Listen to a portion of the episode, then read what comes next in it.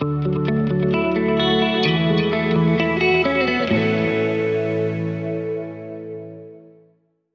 Lijep pozdrav i dobrodošli u najnovije izdanje podcasta Sredinom. Danas ćemo o ljepoti i to sa doktoricom e, za ljepotu. Naravno da to nije njezno stručno i profesionalno zvanje. Mi smo je nazvali doktoricom za ljepotu. E, njezno profesionalno znanje i zvanje je mnogo više od toga, ali e, ona će nam u ovoj emisiji između ostalog objasniti zašto je jedna od najomiljenijih, ali i najposjećenijih doktorica kada je u pitanju estetska medicina u Banja Lusi, ali i šire. Uhvatili smo je u Mostaru. Doktorica Jelena Krčum. Dobro vam dan dobro nam došli.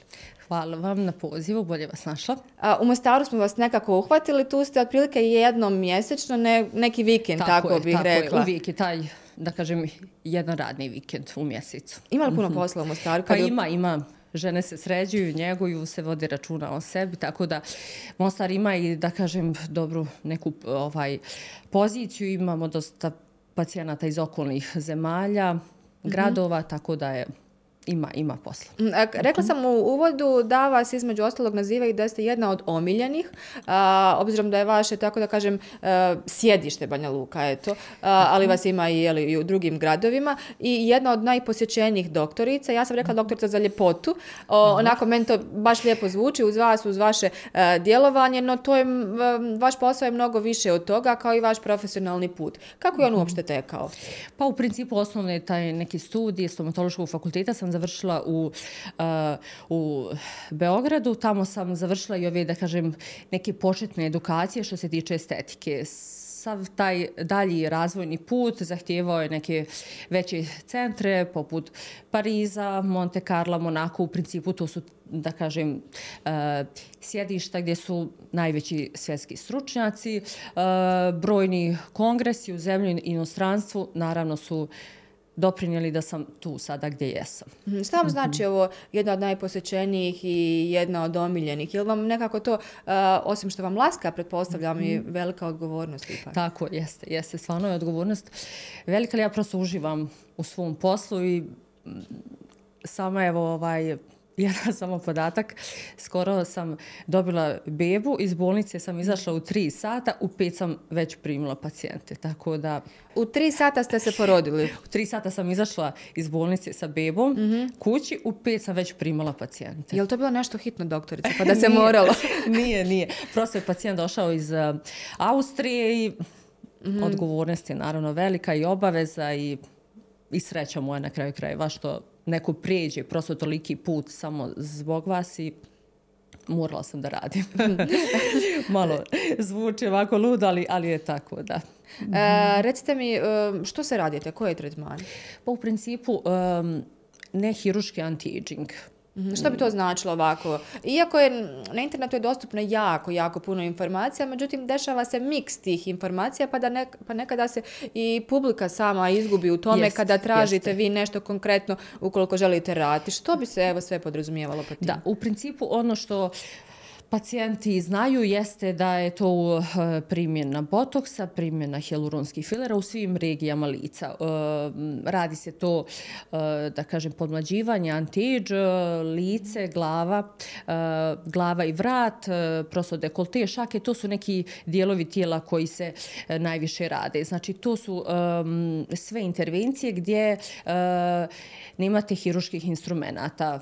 Znači, ne idete pod opštu anesteziju, prosto to sve se iz izvodi u ovaj e, topikalnu anesteziji, stomatološkoj anesteziji, tako da ste vi odmah spremni za sve svoje aktivnosti svakodnevne, nema zadržavanja u ustanovi. E, obično sve te, da kažem, procedure traju sat do sat i po e, vremena, tako da ili, ili, ili na primjer, laserske intervencije su mm. jako, jako danas, da kažem, popularne i one spadaju taj anti-age. Mhm. Kada ste, kada ste vi mhm. odlučili, spomenuli ste stomatologiju, uh, to je vaš primarni fakultet, tako, tako mogu tako da kažem. Ipak estetika je nekako preovladala. Jest. Kada, kako, šta je to bilo ono što vam je reklo? Da. Ma ipak ću da se bavim ljepotom. Da, da. u prirodi svake žene je da bude lijepa i da se bavi, čini mi se, ljepotom. Ovaj, ali kad kročite u ovaj svijet i kad krenete na te silne edukacije, kad imate prosto zadovoljne pacijente, kad je taj feedback, odnos sa pacijentom odličan, onda prosto ta stomatologija je stvarno pala u neki drugi plan, mada i dalje ja radim, uh, stomatološka ordinacija radi.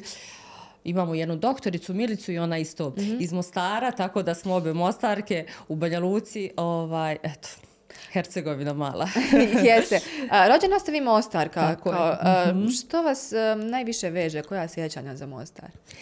Pa u principu... A, meni su roditelji prenijeli tu ogromnu ljubav prema Mostaru, e, prema ljudima, prema prosto da kažem ja ovdje kad dođem, kad se prosto približavam autom, kad me zapuhne onaj neki vreli vazduh, ne znam, neka sreća ogromna. Da. E, I sada dolazite ovdje da uljepšavate život pacijenticama, vjerovatno i pacijentima. Ima li muških pacijenata? Apsolutno, da, da. Mm, što e, najviše muških? Izjednačen je broj ženskih i muških pacijenata, potpuno. Nevjerovatno. To, to, da, mi je, to mi je nešto novo. Uvijek sam mislila da, da žena da. ipak prednjače po tome. Pa, e, prije da, ali sada nekako, mi, pošto statistiku ovaj, imamo što se tiče naše ordinacije, apsolutno izjednačen broj muških i ženskih pacijenata. Mm -hmm. Samo se možda mm -hmm. dovoljno ne govori o tome, a ako sam... E, pa to je već, da, da, da. Mm -hmm. To je sigurno. Što muškarci mm -hmm. najviše rade? Jesu li oni najviše... smjeli kad je u pitanju botoks možda? Jesu. On, mm. Oni jako, jako često radi botoks. Uh, dosta radi transplantacije, uh, da kažem, kose, što spada u taj hiruški dio, mm -hmm. ali mi radimo PRP kose. Odnosno, kad vi dobijete neki rezultat, potrebno ga je održavati. Upravo to održavanje ide kroz taj, da kažem, PRP tretman. Ne znam da li ste čuli možda za njega. To je uzimanje krvi, centrifuga, odvaja se vaša plazma. Ta plazma bogata trombocitima se aplikuje u samo u, u, u samo vlasište i prosto ishranjuje sam koren dlake. Tako da su muškarci dosta, dosta pacijenata imamo koji prosto održavaju te neke već ovaj, postignute rezultate. Mm -hmm. Botoks također. Mm -hmm gornja trećina lica, čelo, bore oko očiju, tako da je tu ovaj sada, sada, e, pored botoksa imamo i taj popularni jawline. To je ona muška, muška izražena vilica brada, tako da i taj tretman je jako popularan. Daje onako na nekoj muženosti, muženosti. doprinosi. Mm -hmm. I koliko se to često mora održavati, recimo? Pa u principu jednom dvije godine, na primjer, kada se radi o jawline-u, kada se radi botoksu, onda ipak mora malo češće, šest mjeseci, godinu dana u početku. Svaki put kad se aplikuje novi materijal, on duže traje, tako da i to produžimo na nekih godinu i po dvije. Mm -hmm. Kada govorite već o botoksu, o hialuronu, o ovim tretmanima krvnom plazmom i tako dalje, e, da li sam u pravu ako kažem da još uvijek kod nas, e, bar kada su u pitanju žene, evo možda muškarci, ne, postoji nekako mali otpor prema tome, ajde dajte mi hialuron jer je to kao prirodnije, ono što sastoji naš, što ima jel, u našem organizmu, a botoks ono kao, pa s tim ću biti zaleđena ili zaleđen. Jesu li to još uvijek predrasude? Za što se žene, recimo, konkretno više odlučuju reakciju i ima li tog otpora još uvijek prema botoksu? Pa, um, ima i nema, kako da kažem. E, baš je nekako sada, da kažem, podijeljeno je tržište. E, duđu i curice mlađi koji su obavještene, prosto informisane i traže taj neki baby botoks, mm. što je apsolutna indikacija. E, botoks jeste dobar kada se uradi na na vrijeme. Obično žene vežu botoks za godine, premlada sam, prestara sam, nema vezi sa godinama. Vi aplikujete botoks u mišić koji je najaktivniji. Vi ste najaktivniji u nekim 30. godinama. Sve da kažem kako rastu godine, opadamo i mi, mislim, prosto proces starenja ovaj, uh, napreduje tako da već u nekim tamo 60. pa i nekim 70. je kontraindikovano aplikovati botoks. Znači, botoks se treba aplikovati na vrijeme u jak mišić da bi se taj mišić oslabio i da vi sa nekih 40-50 godina uopšte ne imate bure. E, te kad imate te duboke braze, duboke bore, kada se aplikuje botoks, e, onda dobijete taj zaleđeni Mm -hmm. da kažem, znači da ste kasno krenuli. efekat. Tako je. Onda treba velika količina botoksa.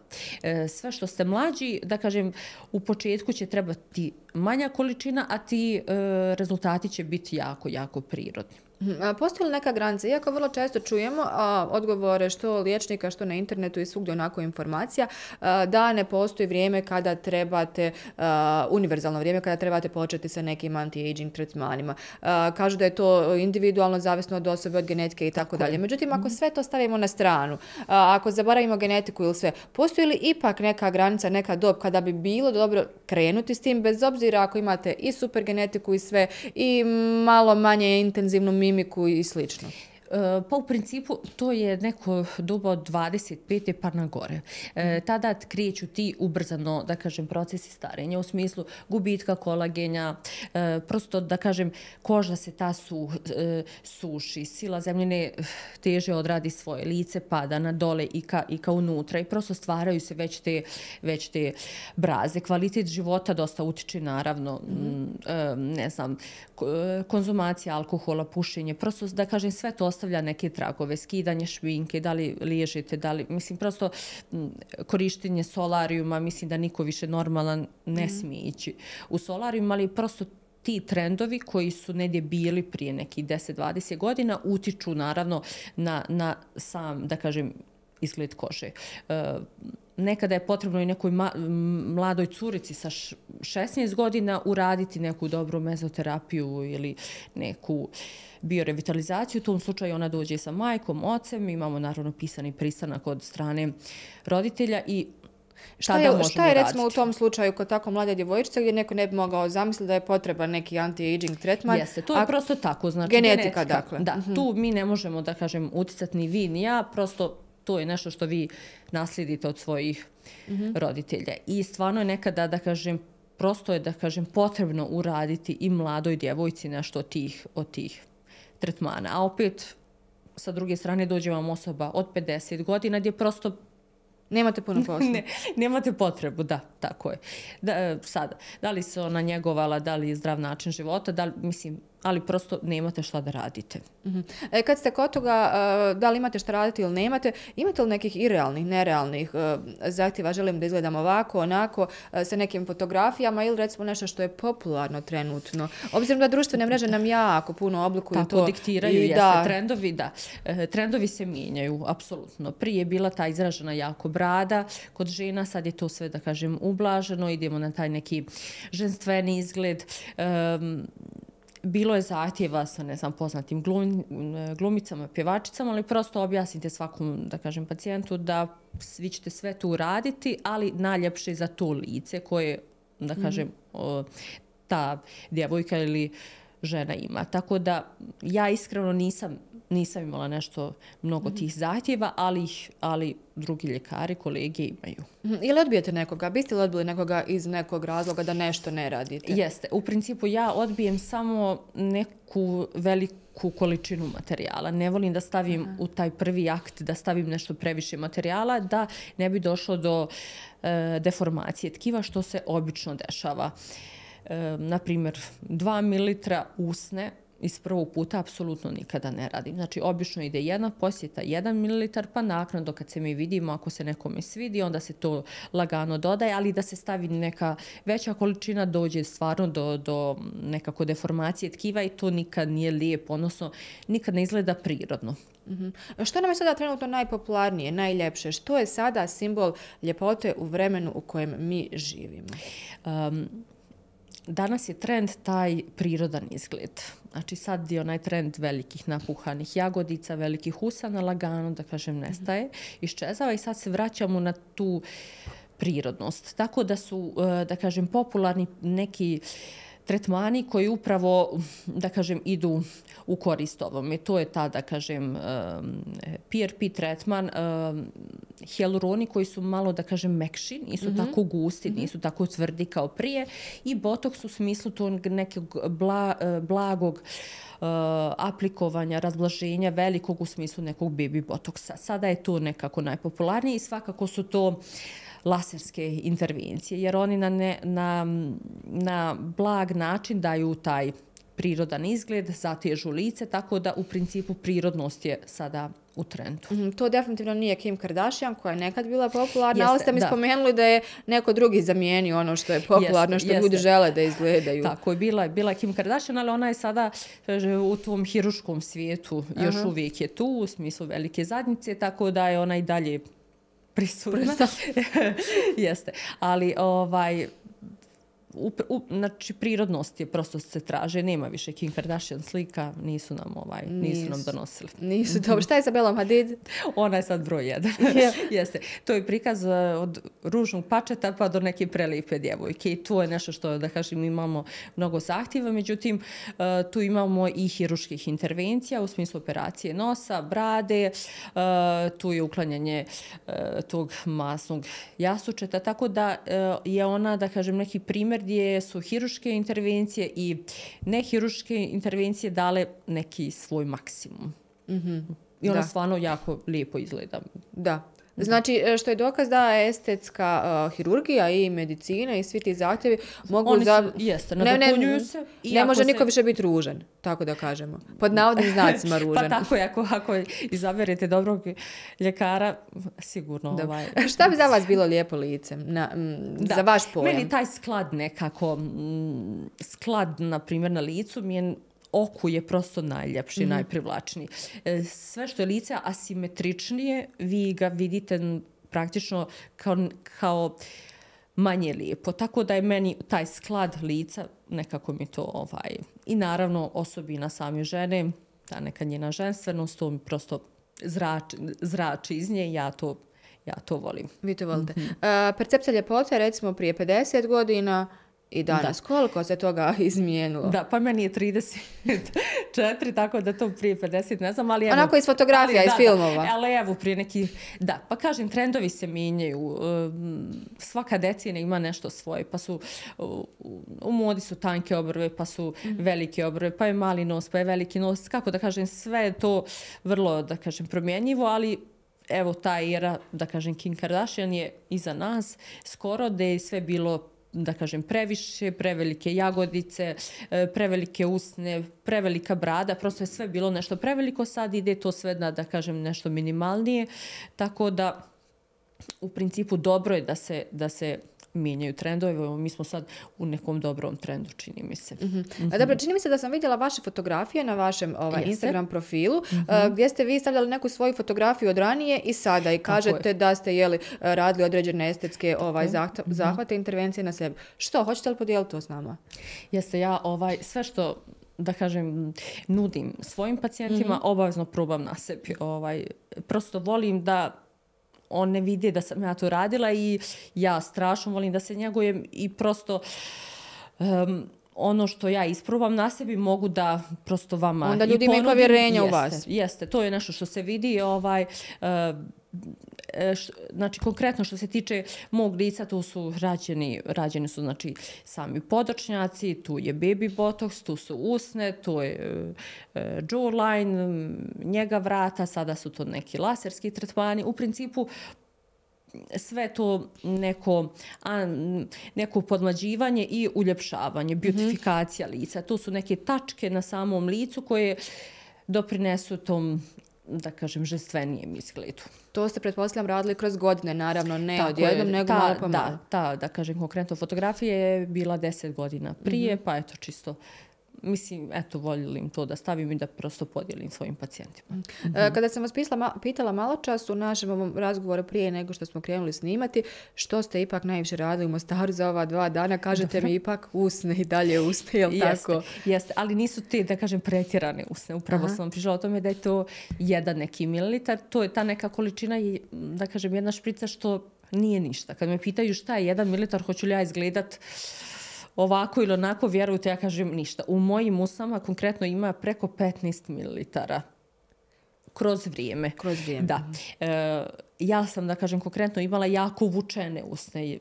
Prosto nisam imala usne i bilo je potrebno vrijeme da ja to lagano prvo izlačim, izlačim, širim kožu, da prosto imam gdje da aplikujem filer. E, u početku je to bilo 0,1, 0,2 kap, mic, mic, sve po mjesec dana, da bih na kraju, da kažem, imala neki zadovoljavajući oblik i to su usne koji su e, tretirane sada više toliko puta da su trajne. Ja ne moram održavati više rezultate. Znači, Aha. vi kad zasitite neko tkivo filerom, kad ga oblikujete, nemate više potrebu za tim stalnim nekim, da kažem, dodavanjem. Tako je. Uh -huh.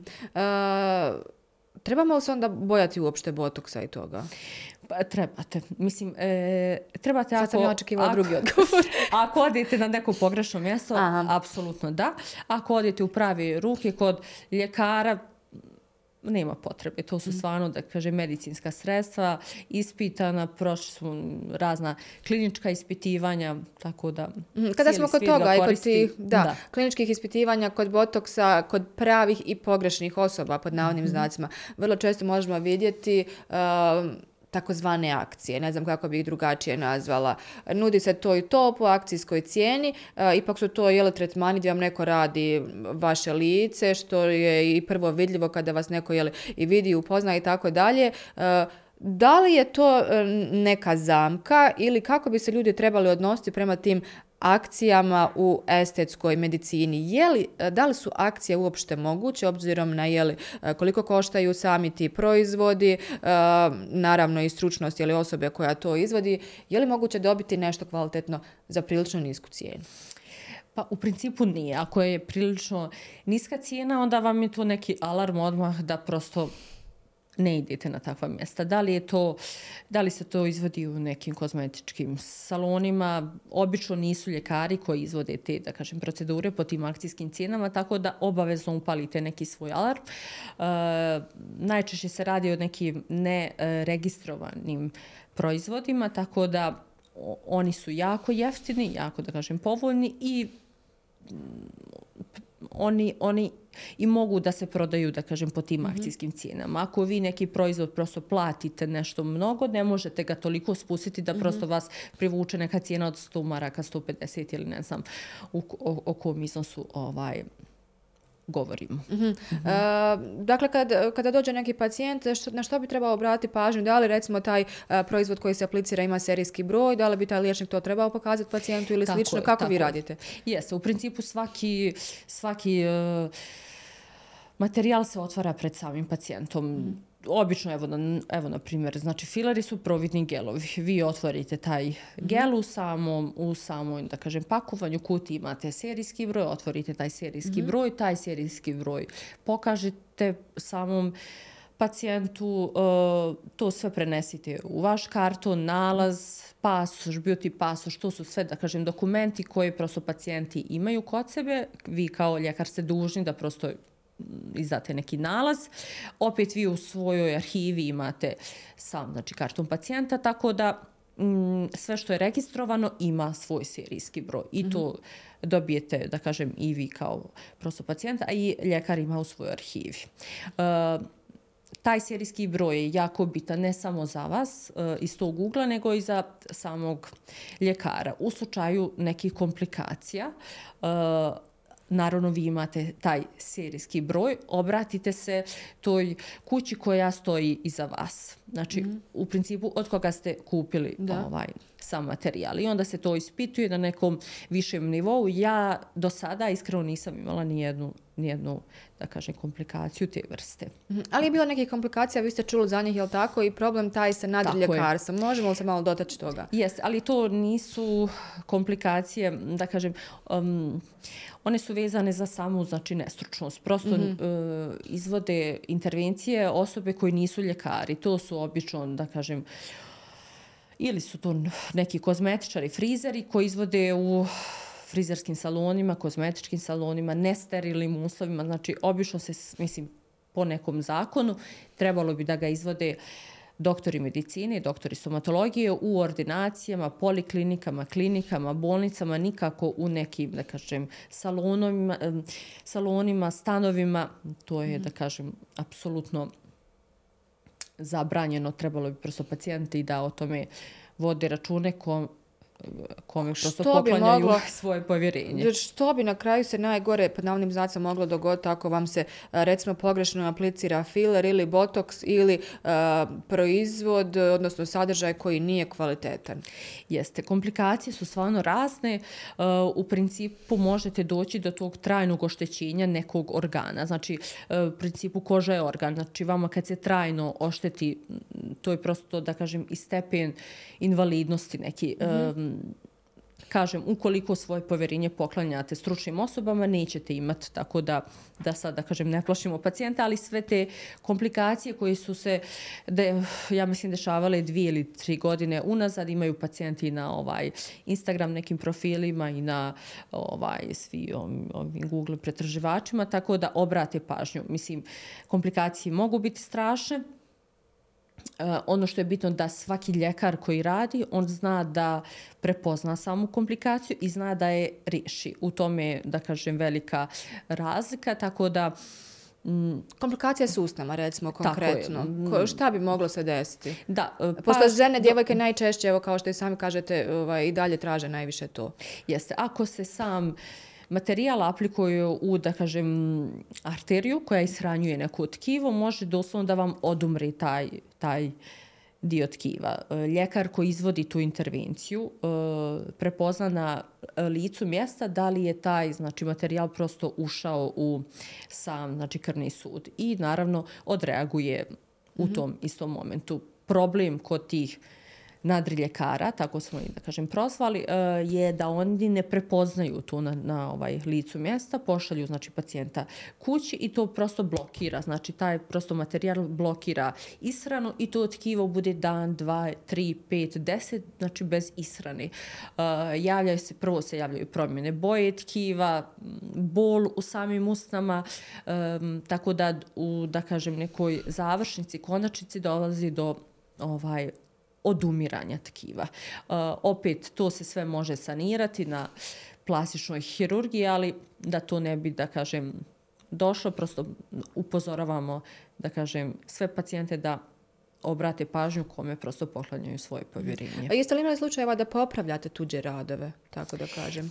Pa, e, jesam, da, da, upravo, upravo tih, da kažem, nadri ljekara, obaveza ljekara da vi riješite neku komplikaciju ako vam, ako vam dođe. Ja opet nerado radim radove, da mm -hmm. kažem, na, na, na primjer, na čiju grešku, da vi sada nešto aplikujete. Mm -hmm, da popravljate uh, jeste. Da. Ja predlažem da mi to sve fino otopimo, da se to sve vrati na to, da kažem, nekako prvobitno stanje, pa da, pa da prosto na novo odradimo, odradimo neki rad.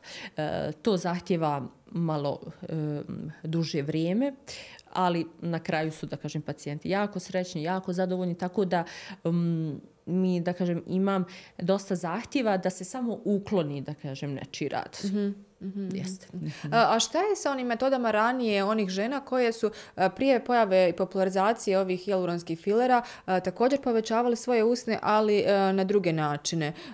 One, čini mi se sada, muku muče onako sa izvlačenjem toga, je li tako? Pa to je bio neki trend, ja mislim, da li je to TikTok ili nešto je u ovaj pitanju, nešto su sisale u tom smislu, pa su se ovaj, pa to, da kažem, trenutno je, trenutno su usne povećane, mislim da toga više nema, da je to isto prošlost. Mm -hmm, mm -hmm. Da, dakle, ti, te društvene mreže, TikTok, Instagram i tako dalje, onako prilično diktiraju te ovaj, trendove u, u ljepotino. E, šta bi bilo naredno? Šta vi očekujete? Ili može da i dalje ostane na sceni ova prirodnost? Za što ste pa vi ja najviše? Da, da. da, da. Ja mislim da da, da prosto da kažem akcenat je na toj prirodnoj prirodnoj ljepoti, jer svi, da kažem, sada i materijali, sve što je novo izašlo na tržište, govori u prilog upravo, da kažem, upravo tome. Znači, nema više onih... Šta je najnoviji tretman, doktorice? Sada vi idete stalno i po kongresima i, i idete vani u inostranstvo, usavršavate se. Šta je ono naj, naj, naj, najnovije? Da, u principu laseri su sada Aha. zauzeli to neko, da kažem, primarno tržište. E, laserske neke in, in, um, intervencije na samom licu koji prosto da kažem um, postiču uh, vaš organizam da uh, stvara novi kolagen, novi elastin, da prosto da kažem sama lica od sebe se zateže. Uh, nema injektovanja proizvoda, mm. nego prosto znači samo uh, um, te uh, reparatorne ovaj, prosto mehanizme, da kažem, pobudi. Mm -hmm. u tom mhm. smislu. Da organizam na prirodan način onda da, to proizvodi. Jest. Znači, doslovno da, znači, zatezanje kože, lifting kože, ali nema onog, da kažem, bubrenja, širenja lica, nego na prirodan način se taj, taj elastin, novi, znači novi kolagen, uh, popravlja se tonus same kože, hidratacija, ten, nemamo više pjegica, prosto je taj, da kažem, laserski nedje tretman, ovaj, zauzeo, da kažem, to neko vodeće mjesto. Mm, e, I za kraj nam recite, nekako se još uvijek nije odlučio ni za kakav tretman, anti-aging, mm -hmm. želi nešto da uradi, nebitno kojih je godina, čisto osoba je procijenila, što prvo da ima na umu? U principu, mm, ne zna recimo da li će raditi botoks ili će Tako možda hialuron um, ili bi što bi PRP. Jeste, znači obavezna je pregled, znači konsultacije, razgovor sa prosto izabranim, da kažem, ovaj, ljekarom, mislim da je to ključ i ovaj, to neko, da kažem, povjerenje koje se stvara, da je to ključ ovaj svakog lijepog izgleda njegovanog. Tako da sve, da kažem, sve što ih interesuje, pitaju lično svog ljekara, da ne traže po Instagramu, mm. po, mislim, Instagram je, da kažem, dobar u smislu da vi vidite radove nečije. E, čim neko reklamira, da kažem, prirodan izgled, onda je to nešto što vas, da kažem, privuče. Um, imamo reklame dosta, ne znam, Rush Lips, one su izašle iz, Aha, iz mode. to je onaj veliki volumen, Jeste, ja? to su bilo one velike, velike usne, srećom one ovako iščezavaju. Tako da kažem, e, Instagram je dobar da vi prosto vidite radovi prije i poslije. E, sve ostalo pitate svog ljekara. Da se ne vode u onom društvenim da se, mrežama. Da se ne vode, jeste. jeste. Jer obično, znači, to, znači, povjerenje jedan na jedan, pričate, Eh, ljekar vam, da kaže, pokaže arhivu svojih radova, tako da, da, da ste i vi sigurni u njega, a i prosto ljekar da ovaj dobije jasnu i realnu sliku šta znači pacijent želi od njega. Da, koji bi krajnji cilj bio. Yes. A, doktor Cijelana, hvala vam što ste izdvojili vrijeme i nakon svih tretmana koje ste izdvojili. Mm -hmm. I naravno očekujemo vas opet u Mostaru. Sigurno imate Jeste. puno svojih pacijenata. Što iz Mostara, evo što kažete, iz okolnih Jeste. gradova. Jeste. Vidimo se od naredne mjeseca. Da, vidimo se, vidimo se brzo. Mm -hmm. Bila je ovo doktorica Jelena Krčum. Razgovarali smo o ljepoti, o estetici, o onome što bi možda i vas moglo učiniti ljepšim, zadovoljnim i na kraju krajeva sretnim. Hvala vam na pažnji i vidimo se naredne sedmice. Thank you.